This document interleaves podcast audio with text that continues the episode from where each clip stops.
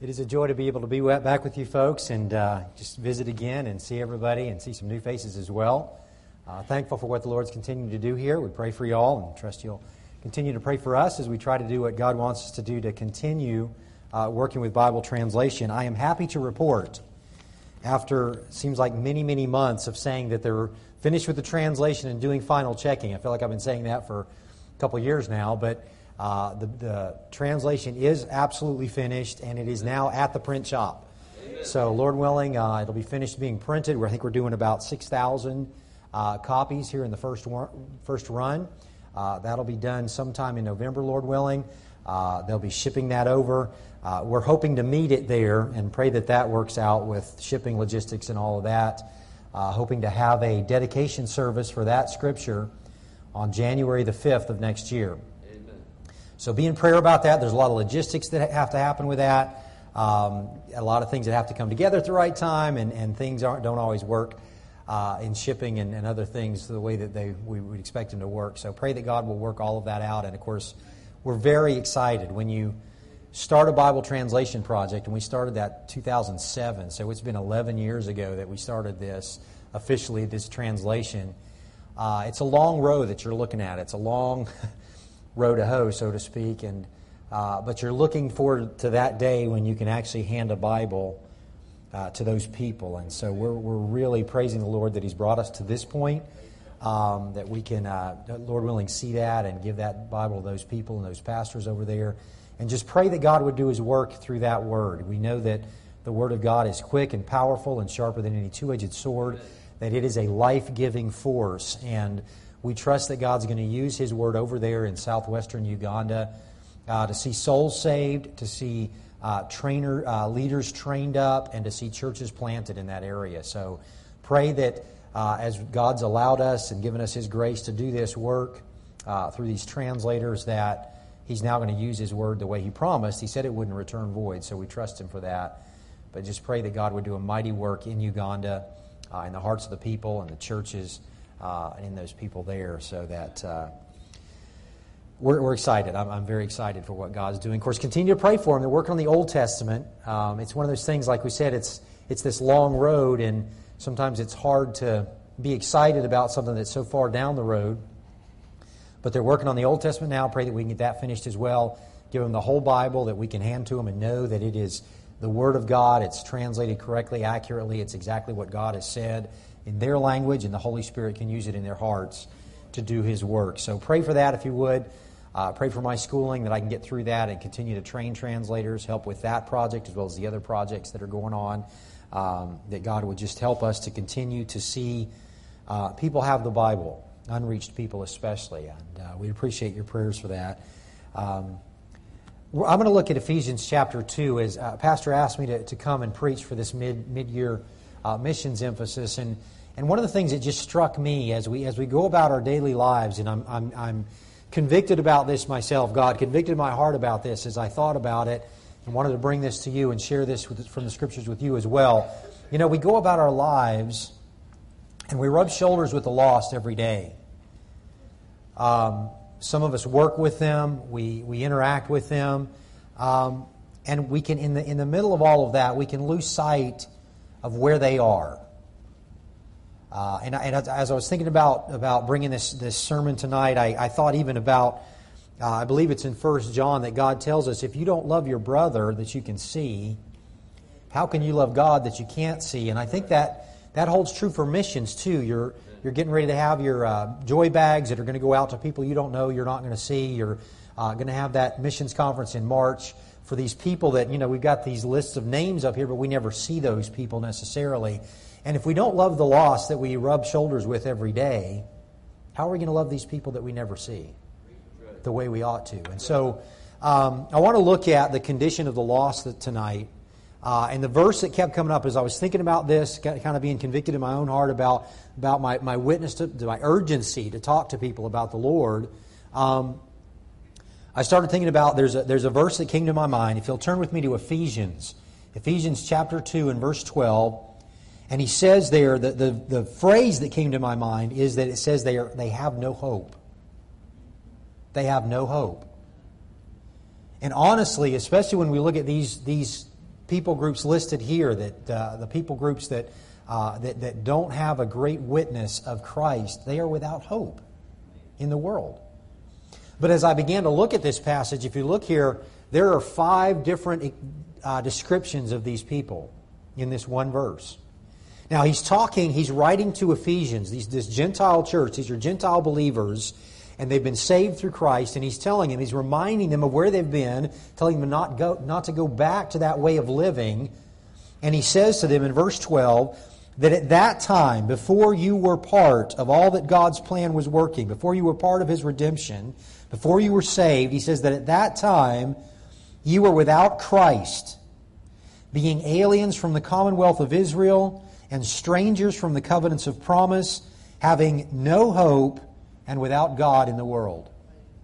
And that's the description of pretty much every other every person that's not saved in this world. And I have to say, we're going to talk about some of those some of those things he says about Israel and the Commonwealth of Israel and the covenants of promise and those things. And there's a sense in which even Israel missed out on what they were supposed to get because they didn't really truly have faith in God and His promise. They had faith in the system and they missed the point of it. And so many Jews rejected Jesus Christ, and today we see so many Jews rejecting Jesus Christ as that Messiah. So even though they had the Scriptures, God used them to bring the Scriptures. Look at Romans. He talks about what advantage then hath the Jew. He says, much in every way they've been given the oracles of God. It's because of the Jews that we have this Bible. And so they've had these things, but there's a sense in which they aren't even part of what he's talking about because they've missed it because they've missed that it's by faith right. and not by those things that they do. And so many are missing those things. And of course, Gentiles, those other nations, many of them have no clue, no concept of what God has done for them. They don't understand the Creator God. They don't understand their responsibility to Him. Of course, we have some here in the States and other places as well, some of the the more modern nations and secularized nations, they just don't want to admit that they have a responsibility to God. They just want to reject that there's a God altogether, and they use naturalism, evolution, and all those things to try to explain away this that we see in the world. But they're without God. And I want you to notice this as we as we go through this. I'm just going to kind of briefly talk about this this first point uh, as an introduction, and then we'll pray and ask God to help us as we look at this in more detail. But he doesn't start with they're missing out on those other things. And he doesn't even start with the fact that they're without God. He first says they're without Christ. Because Christ encompasses, really encompasses all those other things. And we'll see that as we go. Without Christ, they don't have any of those other things. If you're here tonight and you are outside of Christ, if you are trying to be right with God, or maybe you're just ignoring God, but you're outside of Christ, you can't have any of these other things except through Christ. And so these are without Christ, and he starts with that, even though a number of those other things are going to relate right back to Christ as well. That we're going to see in that. But they, without Christ, they have no hope. And, and he is the key for both the Jews and the Gentiles. Those Jews had all these promises of God, they were part of God's people. God's chosen people, but many of them missed out because they missed Christ. They're still looking for a Messiah that's already come, and they don't, they don't have those promises of God that He's given to us in the person of Jesus Christ. Jesus said this Himself, and, and I'm going to I'm going to point out a couple of verses. John chapter 14 and verse 6. These, there are two verses, I believe. It's actually three because you look at Ephesians 2, 8, 9 but I think I probably told this to you folks before, but, but I think there are three verses that, that really divide all religion in the world. The first one is John chapter 14, verse 6, where Jesus says, I am the way, the truth, and the life, and no man comes unto the Father but by me. That is a dogmatic statement. It is the reason that people do not like Christianity because they want to believe that it's okay. Pluralism is okay. If you want to believe in Buddha, you can believe in Buddha. If you want to believe in Muhammad, you can believe in Muhammad. If you want to believe in Christ, that's great for you. But all, all these roads lead to God. That is not true because it's absolutely against what Jesus Christ said. And so that statement from Jesus Christ divides any religion that does not recognize Jesus Christ as the Savior. All those other religions, Jesus said, those aren't going to work. You cannot come to the Father through those religions. because you only come to the Father through me. Then the other verses that I believe divide things because there are churches that talk about Jesus Christ. There are churches that talk about Jesus Christ as the Savior. But then what they do is they say, you need to trust Christ, but you've got to be baptized in our church. You've got to be married by our church. You've got to have whatever it is in our church. You've got to do these certain things in order to be saved. And Ephesians 2 8 9 says, For by grace are ye saved through faith, and that not of yourselves. It is the gift of God, not of works, lest any man should boast. And so Jesus Christ says, You only come to the Father through me, and it's only through me. Your works can't help. And so that divides all religion of the world from what truly is a relationship with God through Jesus Christ. So Christ is the answer. Christ is that key. And Christ is the one that all of the Old Testament is looking forward to. If we go all the, all the way back, he talks about the promise in uh, verse 12. He says they are strangers from the covenants of promise. And one of the very first promises that God gives, it's actually not in the form of a promise because he doesn't say it to Adam and Eve, but they hear it when God curses the serpent. The serpent has tempted Eve, she's taken the fruit, mankind has fallen into sin and we are separated from God because of sin. And God says to that serpent, the seed, there's going to be enmity, hatred between you, you and the woman, and between her seed and your seed. And he promises this your seed will bruise his head, but he will bruise, or your heel, his heel, but the seed of the woman would bruise the head of the serpent. And way back then, at the very beginning, God said, I'm going to send one that is going to fix this. And that is Jesus Christ. And all the subsequent covenant promises are pointing to Christ. And we're going to look at that some as we go into that. But the, the, the way for both the Gentiles and the Jews is Jesus Christ. And so we're going to look at these things uh, briefly, look at who Christ is for us. But I want us to think about the fact as we look through these things, there are people in this world that don't know this or don't understand it from what they do know. We live in, in the Bible Belt. And you can hardly talk to somebody that doesn't have some kind of church affiliation and is going to tell you that they don't believe in Jesus Christ or believe in God. But many of them don't truly know who Jesus Christ is and who God is and who they truly are as sinners before God. And we need to understand that people have to understand these things. We've got to bring to them this message of Jesus Christ as the way, the truth, and the life, or they are without hope. They are desperate. They may not know it, um, I think of, as I, as I was thinking through this as well, I, God brought to mind that, that part where David says, I, I, was jealous of the wicked. He says something like, I looked at the wicked and they're prospering and they have no problems, it seems like, and everything looks good. He says, but then I went to the house of the Lord and I saw their end. And he understood. They're without hope. There's nothing beyond this life for them and they are desperate, whether they understand it or not, whether they realize it or not, whether they act like it or not, they are desperate for Jesus Christ. And we see it. Honestly, we see it. If you look at, we have this culture of celebrity. And we have these people that so many people look up to and, and, and really honestly kind of worship that they've made it. They're successful, they're famous, they're rich, uh, whatever it may be, they have power. And what do we see with the, in the lives of those people? They're miserable. Many of them, their lives are train wrecks. And those things that the world is looking to and that our culture is looking to and they're holding up as success that so many people are pursuing, they're not looking at the end because those people that reach that pinnacle, they're not happy because they're without Christ. They're without hope. They're living in the world of the Creator and they're at enmity with the Creator and under His wrath. And we've got to understand their plight, and that needs to, to break our heart for them. We need to be moved with compassion, as Jesus Christ was, at the fact that they are living those kinds of lives. So we're going to look at this and try to understand a little bit about what God's showing us about uh, those people around us. It's, it's, it's going to do a couple things for us because it's going to remind us of what He saved us from, what He's brought us out of. But it's going to also remind us that there are people out there that are still in those conditions that are still living lives like that. So let's go to the Lord in prayer and ask Him to help us as we look at these things, uh, hopefully quickly.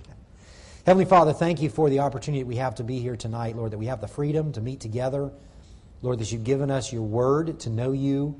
to know us, to know Jesus Christ as the Savior. Thank you that we have um, a church that we can come together as believers and encourage each other and edify each other, be built up in our faith again, so that as we go out into the world and remember these things, Lord, we can help them as well. Guide us tonight, Lord. Burden our hearts for the lost. Help us to see their need, Lord. Help, help our hearts to be broken as your heart was broken, as, as you wept over Jerusalem, Lord. Help us to weep over Ocala. Help us to weep over the world and those that are lost, Lord. I pray that you would work in our hearts tonight. Help us to see their plight. Help us to be, be ready and willing to go out, share what we know of you, Lord. And then also, even, Lord, to continue to, to, to, to give that others can go, to get out to those that we can't go to, but they go to, to share the gospel. Lord, I pray that you would send laborers to the unreached and that you would send translators to the Bibleless. In Jesus' name I pray, amen. As we think of Christ, Christ is the title of office for Jesus. Jesus was his human name. Christ was that office that he had that had been promised all through the Old Testament. They were looking for that one, that servant, that branch, that righteous branch that God said would come. And that, that's Christ. That's who Jesus is in that office. And as we look at that, the word Christ means anointed one. It's the equivalent of the Hebrew word Messiah, which basically means the same thing. It's one who's anointed. He is the anointed of God, anointed in a way that no other person has been anointed. But as we look at the Old Testament, we see examples of people anointed. And so we get this idea of what this office means through that anointing of those other people. We see that prophets were anointed. And part of that office of being Christ is that he was a prophet. Um, and look at John chapter 12 with me in this aspect. John, uh, Jesus was a prophet, and, and often we think of a prophet, when we think of the, the Bible, we often think of someone who tells the future. But, but honestly, there's more prophecy is just telling what God has said and warning of judgment and telling people what they need to do to get right with God than it is about telling the future. Right.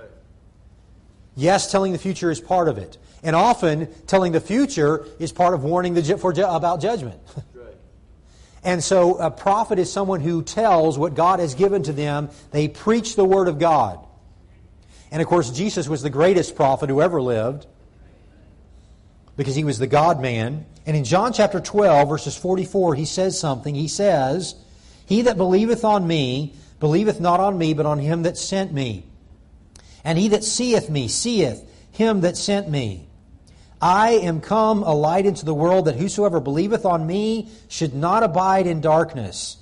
And watch verse 47. And if any man hear my words and believe not, I judge him not, for I came not to judge the world, but to save the world. Verse 48 He that rejecteth me and receiveth not my words hath one that judgeth him.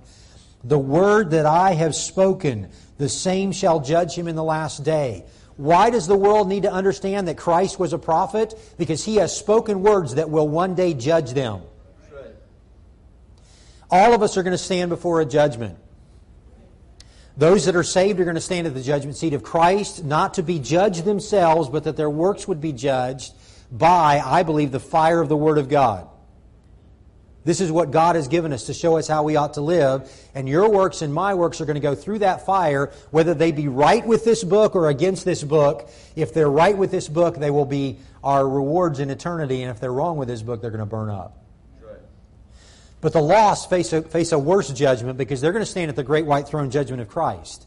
And no one at that judgment, no one that's standing at that judgment to be judged is going to heaven. The Bible says they're condemned already. They are standing condemned. And one of the things the Bible says in that in Revelation that there were books that were opened. I believe that this book will be opened because this is the book that tells us what Jesus said, and he said, "My words will judge you." And they will be judged according to their works it says as well. But they're already condemned before God because they have rejected Jesus Christ just as he says here, and his words will judge them. And so they need to know that Christ is the prophet because he has spoken God's word and that things that he has spoken will judge them in that day. There's a judgment coming. I think of when John when Jesus talked about the Holy Spirit, one of the things he says that when he comes he will reprove or convict the world of judgment. And we need to be warning people of the judgment to come. We need to be letting the lost know that someday they are going to stand before God. They can believe in evolution if they like and believe that there's no God, but the fact of the matter is, someday they will stand before God and they will be judged by what God has spoken. And they need to know that. They need to be warned of that judgment coming. They need to be told that God, Jesus, and he says it even here, he didn't come to judge the world. He didn't come to condemn the world. John 3 17. But the fact of the matter is, He came and showed us a perfect life. He came and showed us what it's like to actually live the way God says you have to live to be reconciled to Him. And He proved that none of us can meet that standard, that all of us come short of the glory of God because all have sinned. And He didn't come to condemn us, but His life condemns us if He doesn't save us. If we don't trust Him as His Savior, as our Savior, then His life will condemn us. His words will condemn us. And so we've got to warn people that eh, eh, and even those people that are, that are going to the churches that I talked about that, that are trying to add things to the, to the gospel, saying you have to do these works, and these works are somehow going to make you right with God, Jesus' life says no, they can't make you right with God. Because unless you're like me, unless you're perfect, unless you are sinless, then you're not going to get to, you're not going to get to heaven. You're not going to get to God. And we've got to warn people that they've got to come to Christ as Savior or they will someday face His words as judge. And so they need to know that He is the prophet. He is Christ, the prophet, who gives us those words. But He has the words of life, praise the Lord. yes, they judge us, but they also show us how we can have life. I think of what Peter said when Jesus said to, said to the disciples, Will you also go away? And I love what Peter said. He said, Lord, to whom shall we go? you have the words of eternal life. Amen. And we need to share that with others. They, they are, yes, they are words that can judge and condemn, but they are also words that give life if they'll receive it and take it. So he is that prophet. He's also that priest. Uh, Hebrews chapter 4, another person in the Old Testament that was anointed that represented Jesus as the Christ is the priest. And in Hebrews chapter 4, we understand that he is now our priest. Hebrews 4, verses 14 through 16. Seeing then that we have a great high priest that has passed into the heavens, Jesus the Son of God, let us hold fast our profession. For we have not an high priest that, which cannot be touched with the feeling of our infirmities, but was in all points tempted like as we are, yet without sin. He understands everything we can possibly go through. And we have that kind of a high priest. And then it says this Let us therefore come boldly unto the throne of grace that we may obtain mercy and find grace to help in time of need. How is it that we can come to the Father through Jesus Christ as the way, the truth, and the life? Because He is that great high priest who not only gave the sacrifice, but was the sacrifice, and He was that one sacrifice that works forever. The Lamb of God that takes away the sin of the world. And there are people who are trying to go, go to God through priests today around the world, and they're not going to get there through those priests. And they need to know that. There is a great high priest that is the priest who offered the sacrifice of himself. He's also the sacrifice, and through him we can come to God. Amen. And they need to know that. The devil has, has, has blinded their eyes and fooled them and told them these lies about the way that they can come to him. And Jesus wants us to share the truth with them that it is through him that we can come to, come to God. And then he's also the king. That's the other office in the Old Testament that was anointed and Christ is the king. He rules. And someday, again, they're going to stand before him as king. And the fact of the matter is, Philippians 2.11 says that, that every knee shall bow and every tongue shall confess that Jesus Christ is Lord. So everyone's going to confess Jesus Christ king. The question is when. And the, and the problem for the people of the world is they're going to someday stand before that king and they're going to bow the knee and they're going to call him Lord and they're going to confess him Lord. And then he's going to have to say, Well, you can't be with me. You rejected me. You wouldn't receive me. And you can't be a part of that kingdom. All of us, I believe truly that all of us will give glory to God all of us will get, give glory to God. God is deserving of and will receive all glory. Some will give glory because they submit to His plan. They see what He's done in the person of Jesus Christ. They receive Him as Savior. They walk with God. They live for God. They, they become like His Son. And as we do that, we give glory to God. But some are going to give glory to God because they're going to stand before Him and He's going to say, You are a sinner, and I am a holy God, and you cannot be with me. And they're going to give glory to God in judgment, in wrath. And many, many people in this world don't understand that. And they don't know that that's what they face. They face an eternity without God, an eternity separated from the Creator who made them to have fellowship with Him. You and I were not made for hell. Hell was not made for us. It was made for the devil and his angels. But the moment we joined his crowd and we sinned in Adam and Eve, and now we continue in that, we're separated from God. And they need to understand that Christ is King very quickly through these others. They are aliens from the commonwealth of Israel. God gave that promise in Genesis 3:15 to all of us because we are all children of Adam. But then God began to choose a certain family that he was going to work through, that he was going to bring his redemption plan through, that he was going to bring Christ through, and that was Abraham. And if you look at the beginning of Matthew's gospel, the two things it says of Jesus Christ is he is the son of Abraham and he is the son of David. And God brought His Word and His living Word, Jesus Christ, through the people of Israel. And He says that you that are Gentiles, you were apart from that. You didn't even know the first thing about God because you weren't a Jew, and that's how God was giving His Word and showing who He was and showing what He was going to do to save us. And there are people around this world, and again, remember that even the Jews, they have the Old Testament. They, they, they claim they believe those things, but they've missed the fact that God has fulfilled those things in the person of Jesus Christ of Nazareth. And they need to know that. Because they may be right about everything else in the Old Testament, but when they miss the Messiah, they've missed the Savior. And so they've got to know that. And he says, these, are, these people, and, and when we look at these unreached people, most of these, they just don't have a clue. Many of these people don't have a Bible. How are they going to know who God is? How are they going to know who Christ is? And they are without Christ and they are apart from that one way that God's been working through this world to bring salvation. They are aliens from the commonwealth of Israel. Then he says they're strangers from the covenants of promise. I talked about Genesis 3:15. That was one of those promises. Abraham, what does he tell Abraham? I'm going to bless your family and your family is going to be a blessing to all nations. How is Abraham's family a blessing to all nations? Through the Son of Abraham, Jesus Christ. And God wants to bless the world through the person of Jesus Christ. He wants to reconcile them to Himself through the person of Jesus Christ. In Exodus, we have that covenant that God made with Israel, that they, they broke that covenant, but there's, a, there's an interesting parallel there where Moses does that sacrifice and he says, This is the blood of the covenant and then in the New Testament, we see where at that Last Supper, Jesus lifts that cup. He says, This is, the, this is my blood, which is shed for you. And what does he say that is? This is the New Testament in my blood. I'm bringing all those promises. All those promises are coming to you through me, the ultimate sacrifice. Through my blood, there will be true forgiveness of sin. He will take away the sins of the world, and we now have what God designed for us to have reconciliation with God. Amen.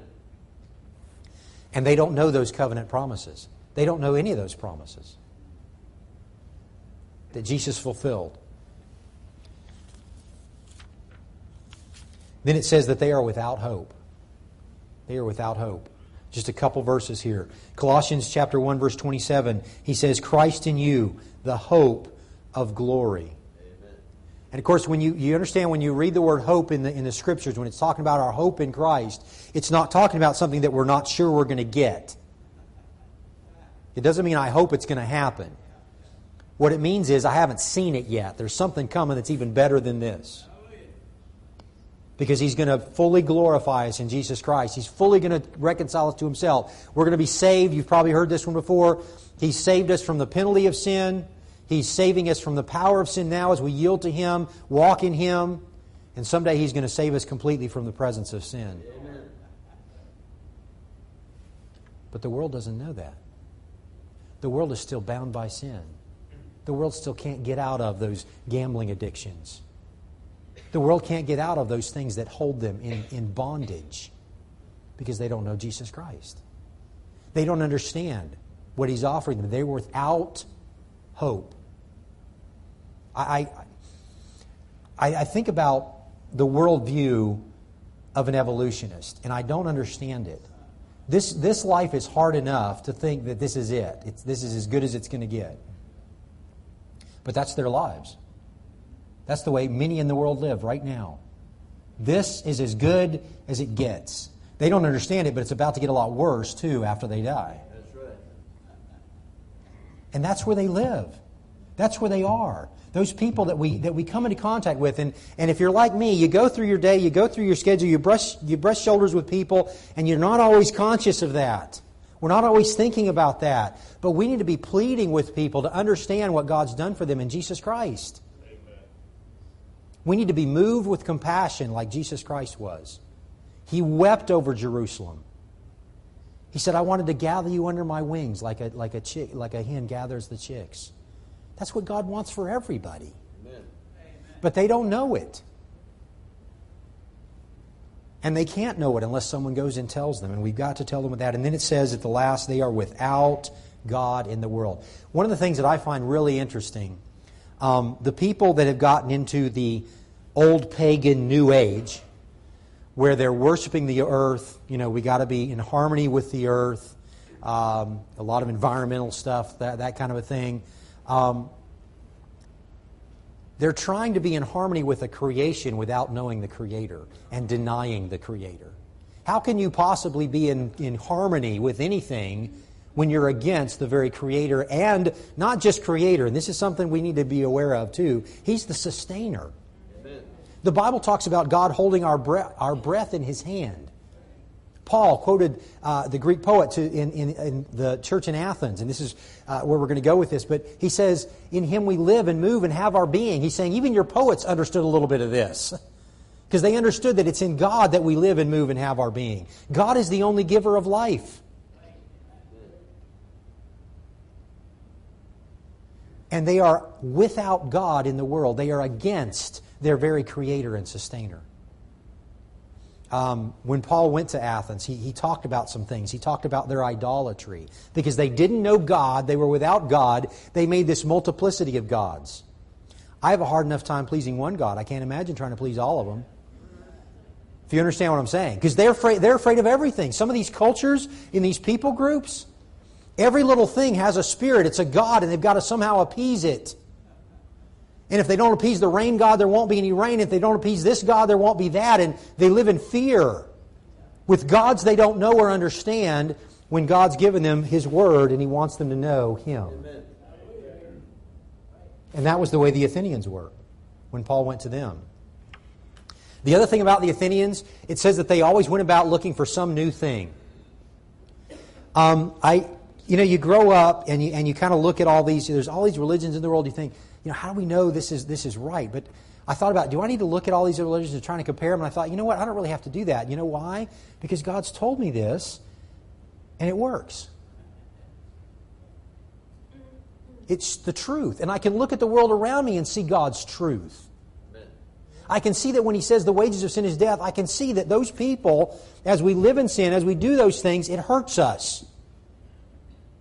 I understand as I look at the world that death doesn't seem like it's supposed to be here. I just read something, I don't remember where I read it. There was a doctor that said as he stood at a table working on, at a surgery table, working on this person's heart, um, he was a fellow that had become a Christian, I think, through this incident. He's working on this human heart and he realizes death isn't supposed to be happening. We weren't designed for this. And yet it happens all the time. Why? Because of sin. Right. Because God told us why we have death and he told us how we can have life. And so these Athenians are always looking for some new thing because apparently whatever they had wasn't good enough. They're always looking for something better. And that's the way much of the world is. They move from one thing to the next, to the next, to the next, because they don't have anything that truly satisfies. Because they don't have Jesus Christ. They're without God in the world. He said they were too superstitious, too religious too much into this idolatry, too much into all these things, and they'd miss the true God that he introduced them to. And then, uh, of course, the way Paul introduces the sermon, he says, You have this altar. I'm looking at all your altars, and you've got this altar, the unknown God. How do you, how do you be right with an unknown God? How do you make sure that you know, you're, you're, you're interacting the way you're supposed to with an unknown God? And yet, how many people in the world, that's, what they're, that's, that's their whole lives? They don't know the God of the Bible. They don't know the Creator God. They don't know how they're supposed to interact with Him and come to Him and reconcile to Him and appease Him and, and, and avoid His wrath because nobody's told them. And we have a responsibility to understand the desperate situation of the lost, here in Ocala as well as around the world. And we need to love them enough, like Christ did, to be moved with compassion and to tell them God loves you. God wants you back. He didn't create you to be separated from Him. He didn't create you to be rebelling against Him and living without Him and living outside of Him and dying from your sin. He created you to have life in Him.